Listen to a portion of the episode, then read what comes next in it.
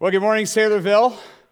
And again, a very happy Mother's Day to you, mothers. If you brought uh, a Bible with you today, not just you moms, but everybody else, Genesis chapter 6, as we continue in our series in the beginning. Genesis chapter 6, and we will pick it up precisely where we left off last week in verse 8, where, uh, in spite of God's declaration that he will destroy the world because of its corruption, Noah found favor or grace in the eyes of the Lord. Verse 9 says, These are the generations of Noah. Noah was a righteous man, blameless in his generation. Noah walked with God, and Noah had three sons Shem, Ham, and Japheth. Now the earth was corrupt in God's sight, and the earth was filled with violence. And God saw the earth, and behold, it was corrupt, for all flesh had corrupted their way on the earth. And God said to Noah, I have determined to make an end of all flesh, for the earth is filled with violence through them. Behold, I will destroy them with the earth. Make yourself an ark of gopher wood, make rooms in the ark, and cover it inside and out with pitch. This is how you are to make it. The length of the ark is 300 cubits, its breadth 50 cubits, its height 30 cubits. A cubit was 18 inches, 450 feet by 75 by 45. Make a roof for the ark and finish it to a cubit above and set the door of the ark in its side. Make it with lower, second, and third decks and behold, I will bring a flood of waters upon the earth to destroy all flesh, in which is the breath of life under heaven. Everything that is on the earth shall die. I will establish my covenant with you. That's the first time the word covenant is used in the Bible. We'll come back to this at the end of the flood narrative. And you shall come into the ark, you, your sons, your wife, your sons' wives with you. And of every living thing of all flesh you shall bring two of every sort into the ark to keep them alive with you. You shall they shall be male and female of the birds according to their kinds and of animals according to their kinds of creeping things in the ground according to its kind. Two of every sort shall come in to you to keep them alive. And take with you every sort of food that is eaten and store it up. It shall serve as food for you and for them. Noah did this. He did all that God commanded him. Evangelist Ray Comfort uh, once asked his listeners in a message to imagine, if they would, uh, boarding an airplane. As you are boarding the airplane, the flight attendant hands you a, a parachute. And she tells you the reason she's giving you the parachute is for your comfort uh, for your convenience, for your pleasure. And she tells you to strap it on. So you strap on the parachute, and uh, it sounds pretty strange to you. And you're about 20, 30,000 feet in the air, and you're bent over in the seat, and you're not comfortable, and this is not pleasant. And, and what's more, you see people are snickering at you because nobody else has a parachute on except for one guy in the back. And uh, they're laughing, they're scoffing, they're pointing their fingers at you. And it's just, this is not the pleasant, comfortable thing you were promised. And then this first year uh, flight attendant spills piping hot coffee all over your lap. And enough is enough. You take the parachute off and you throw it on the ground, into the aisle, that is. Meanwhile, there's that other guy in the back who's got a parachute on. He's still got his on. Because when he was given the parachute and the flight attendant told him to strap it on, he, she also told him, The reason I'm giving you this parachute is the plane is going to go down when we're at about 30,000 feet, and you'll need it to survive. Now, the guy's got the same parachute on, a parachute that is. I mean, is it, uh, is it uncomfortable? Yes. Is it unpleasant? Of course it is. And when the first year flight attendant spills piping hot coffee on his lap, does it hurt? Yes, it hurts. But does he then take the parachute off and throw it into the aisle? No, because he didn't put the parachute on to keep to make him comfortable or to give him pleasure. He put it on to save his life. Two different reasons for putting the parachute on. Now, imagine Genesis chapter 6, just before the flood. It has never rained.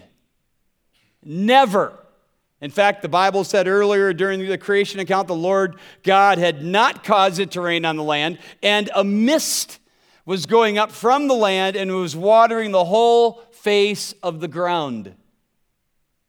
So, no rain, no storms, never a flood.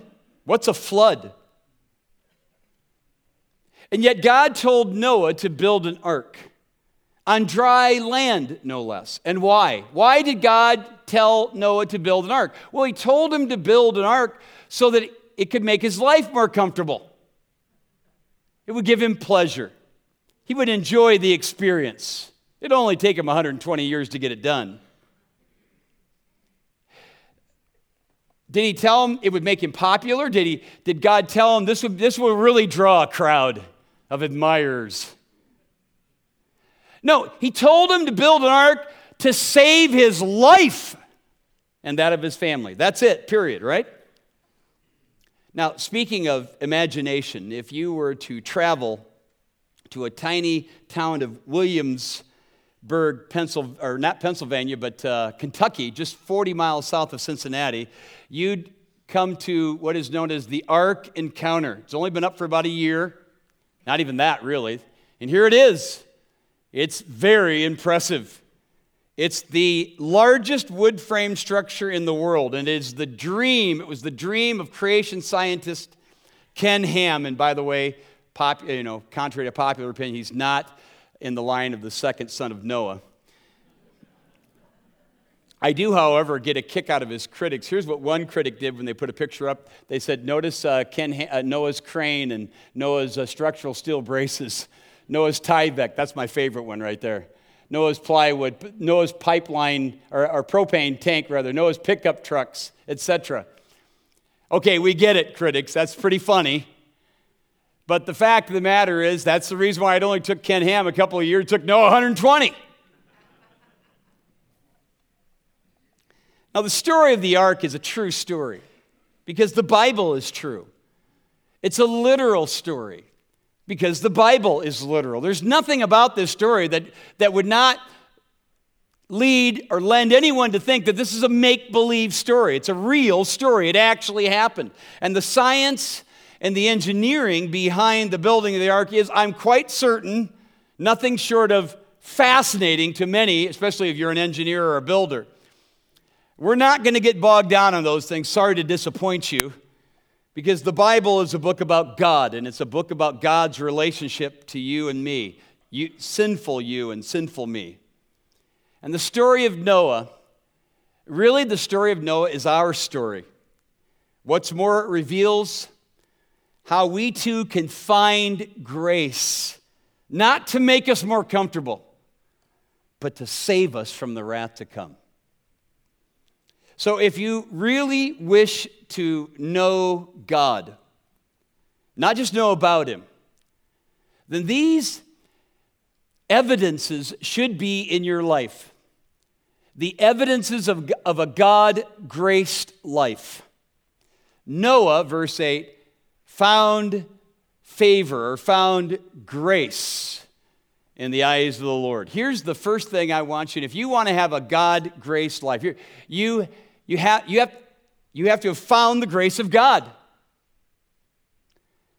A God grace life has found the grace of God. Noah found grace. Uh, our Bibles, the ESV translates the word favor. If you had a New King James or King James, says grace. And while Adam and Eve also found grace from God, this is the very first mention of this particular word. And sure enough, he found it. He didn't earn it. And by the way, everything that comes out of this account, the fact that he's righteous and he's blameless, the fact that he walks with God and that he's obedient, the fact that he perseveres, all flows from this right here. Boom. The grace of God. It all flows from grace. Everything that comes out of this is a result of the grace of God in Noah's life and in yours and mine if we experience the grace of God, if we find grace. For by grace you have been saved through faith, and this not of yourselves, it is the it's a gift of God. It's not something you earn. It's not a result of works. Why? So that you can't boast about it. That's why. For we are his work of art, created in Christ Jesus unto good works. All of that is the result of God's grace found in your life. Amazing. Amazing grace. Amazing grace. How sweet the sound that what? Saved a wretch like me. I once was lost, but now I've found. I'm found. Really, it's more appropriate. Grace finds us rather than we finding grace, right? If there, the evidences of a God grace life is first and foremost is that you have found the grace of God. Have you found it? Have you discovered the unearned, undeserved grace of God as Noah did? And it's found in Christ Jesus. Out of that comes righteousness. That's the second thing out you'll notice. You are righteous. And that's what we're told about Noah. Noah, verse 9, was a righteous man. And this is the very first use of the word righteous in the Bible. We've been saying this, that the Genesis account gives us all of these first. Now we know from Genesis chapter 15 down the pike here, it tells us that Abraham believed God and it was accredited to him, it was uh, accounted to him as what? as righteous, right? So, so Abraham didn't earn, he believed God. The righteousness was, was accounted to him. So faith, we see later on, is the very vehicle by which God declares us to be righteous. And what do you know? It's the same for Noah. Now we have to make our way to the hall of faith in Hebrews chapter 11 to see it, but here's what it says By faith, Noah, being warned by God, concerning the events as yet unseen, namely the flood, in reverent fear constructed an ark for the saving of his household. By this he condemned the world and became an heir, watch this, of the righteousness that comes what? Comes by faith. Righteousness comes by faith. So sequentially, Noah was given grace undeserved, unearned grace, and that grace produced faith. And that faith brought about, what do you know? The righteousness of God. Now, there is a practical righteousness that the rest of this passage is going to talk about. And the Bible talks about a practical kind of righteousness. It's, it's, it, it's what makes your, your, your faith that you claim the, the real deal. And we'll get to that. But I would ask you this morning have you found grace? Has God declared you to be righteous by your faith in Him and in His Son? Is it there? Is it real in your life? Here's a third evidence of a God grace life is you're becoming blameless. Now, this is that practical side of righteousness I just referred to. Again, the Bible says in verse 9 Noah was a righteous man, blameless in his generation. Now, to be blameless was not to be perfect, okay? Uh, the word blameless, the Hebrew word means to be whole, it means to have integrity. In fact, the word was used to describe Old Testament sacrifices that were ready to use, ready to be put on the altar. They've been examined. There, there's no Mars, there's no defects, so to speak. A blameless man is not a perfect man, but he is a godly man. A blameless woman is not a perfect woman, but she is a godly woman. A blameless mother is not a perfect mother, but she is a godly mother. And that's the idea. We might call this person uh, unhypocritical or not hypocritical. Micah asks the question, what, what, is, you know, what does the Lord require of you but to do justly, love mercy, and walk humbly with your God, right? That, that's the blameless man. I love the way Paul put it to Timothy. He said, Paul said, Now look, Timothy, in a great house, there are all kinds of vessels. There are, there are vessels of gold and silver, and there are vessels of wood and clay. Some are for honor, and some are for dishonor. The wood and clay would be dishonor. Wood and clay pots in a typical home would be used as commodes a dishonorable thing. So he goes on, he says, Those things in your life that are dishonorable, if, if you will purge yourself from these, you will be a vessel useful for the master and for every good work. Have you ever read that? That's the blameless person. That's, that's Noah. I remember earlier in my, in my very first ministry, my, one of my first mentors, his name was, was the only, my kids knew him as Mr. Campbell. That was it. He was a godly, godly man. And he was, a, I loved this guy. He taught me a lot of stuff. I remember one night we had a, we had a, uh, a testimony time and he popped up and he talked about how he had sinned against an employee.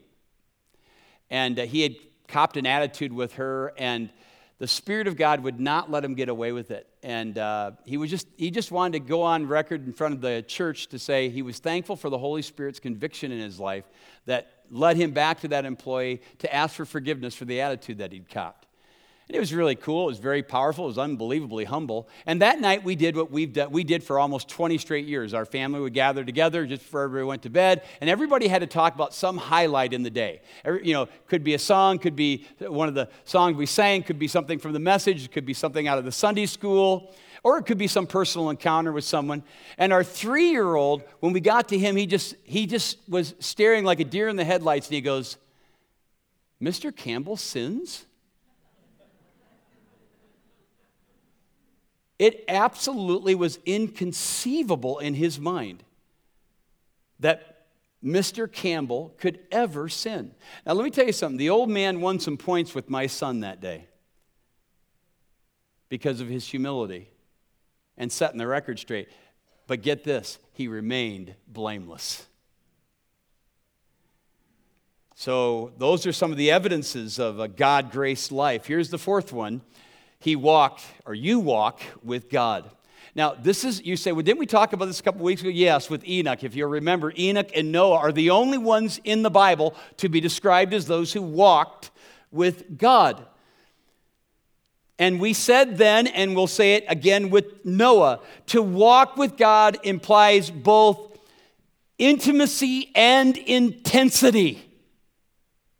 They are both intrinsic within walking with God. It isn't just a, a, a mamsy pamsy Casper Milquetoast kind of, oh, I walk with Jesus. No, there is an intimacy, but there is an intensity. Remember Enoch? He was, he was that preacher thundering about the judgment to come that Jude talks about.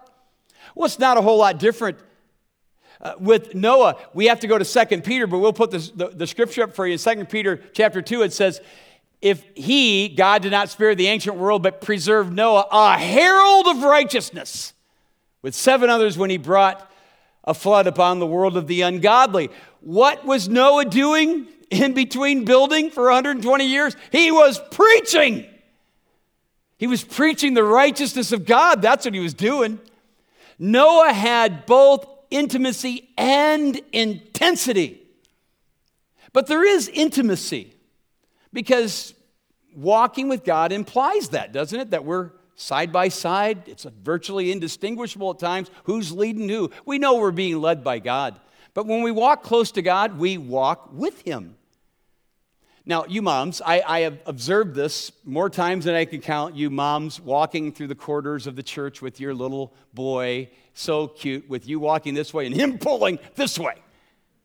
Some of you are dragging him, you're yanking him. And it's, it's, it's quite comical, and I'm glad I'm not there anymore.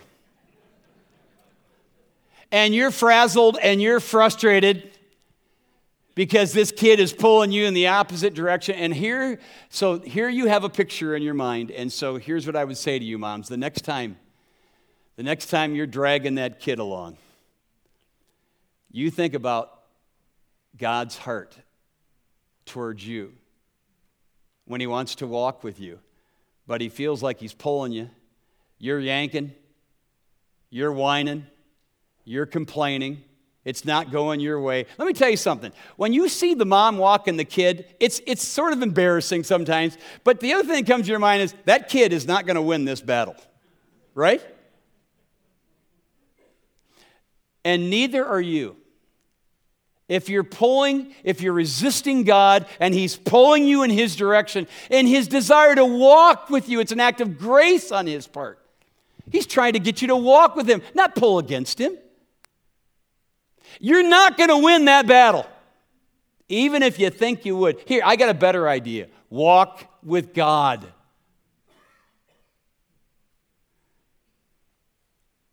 And then the God grace life obeys him. I mean, you have to throw obedience in here. And the very last verse in the chapter just tells us that what did Noah do? He did it. He obeyed God.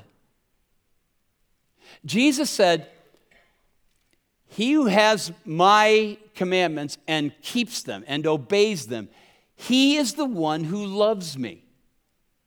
And he who loves me will be loved by my Father.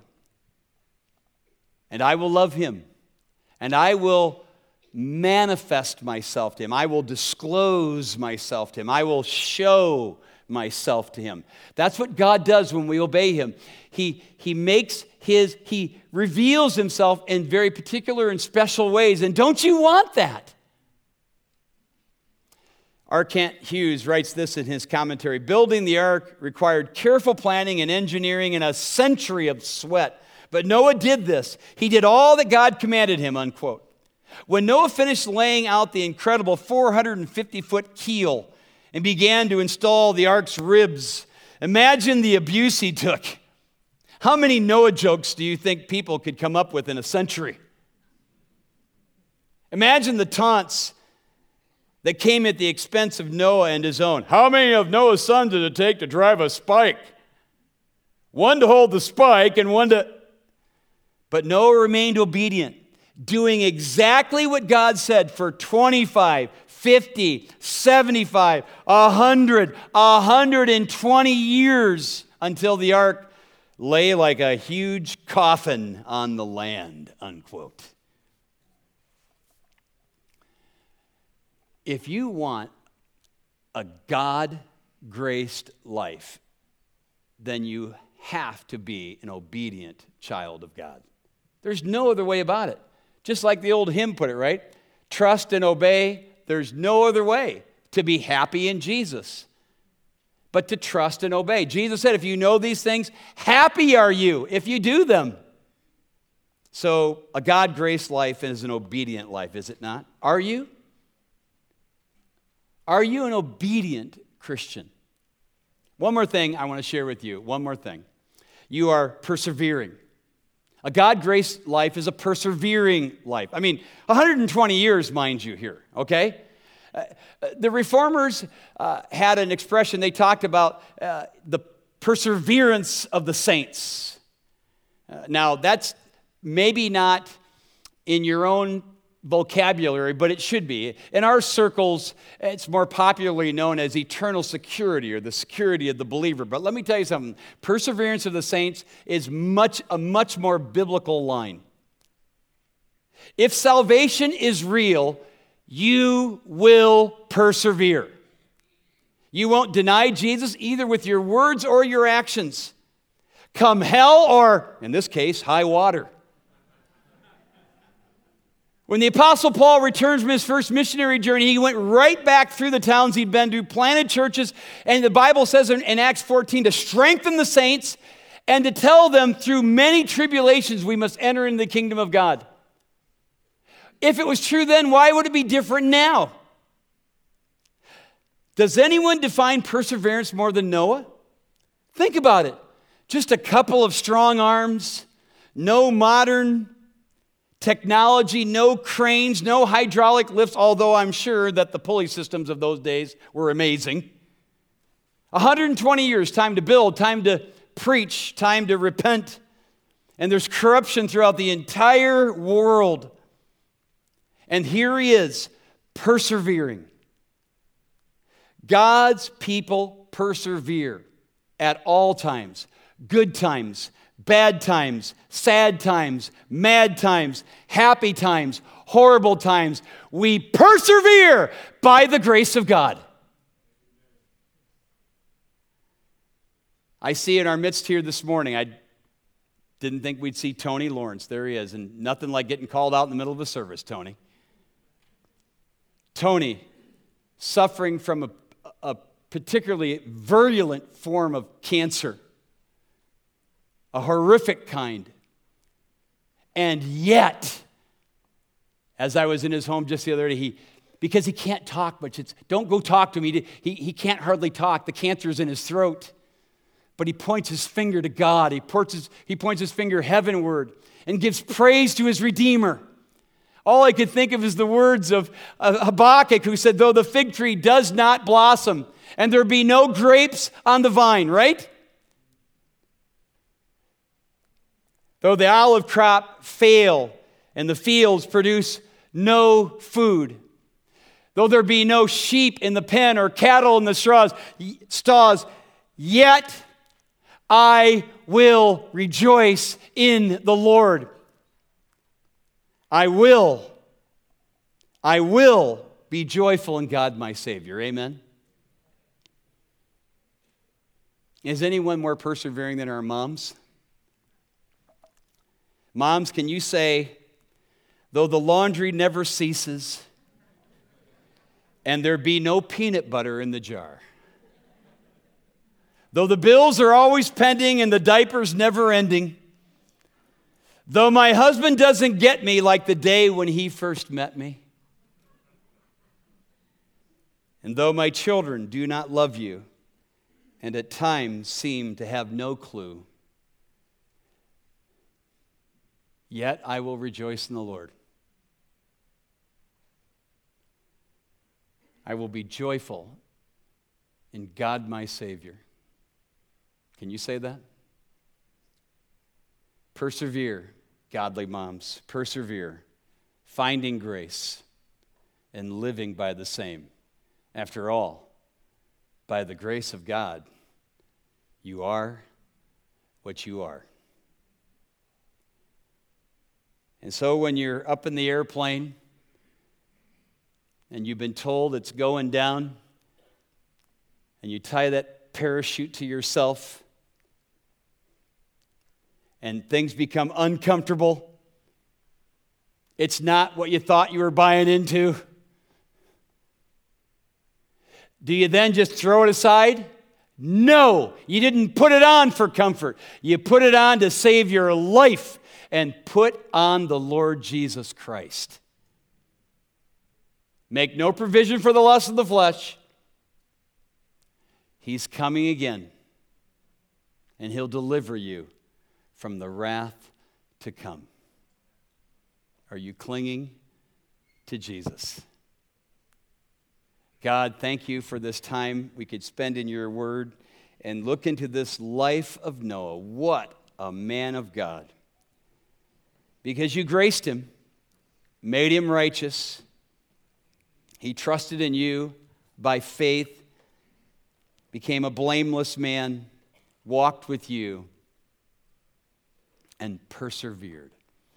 I pray a special word of blessing over everyone in this church, and in particular the moms and their abilities to persevere, because you'll give them that ability, dear God. And in so doing, may their children rise up and call them blessed. May people be turned to righteousness because of the evident righteousness in their grace filled lives. And now, God, I pray for everyone in this room. I pray for those who have never experienced the grace of God in Christ Jesus, that they might be saved. If that's you and you have never bowed the knee, if this outline of a God grace life doesn't apply to you, then you need to be saved. Fall on your heart's knees now and trust the Lord Jesus and find grace. We pray in Jesus' name.